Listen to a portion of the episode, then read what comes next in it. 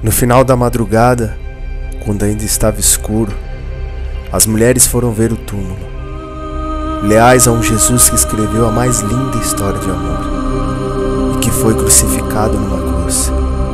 Quando elas chegaram ao túmulo, com a névoa no ar e a fragrância da morte ainda olhando para o aposento interno, viram que a pedra havia sido retirada. E sentado na pedra estava um anjo dizendo: Ele não está aqui ele ressuscitou dos mortos. A cruz está vazia. Jesus está vivo.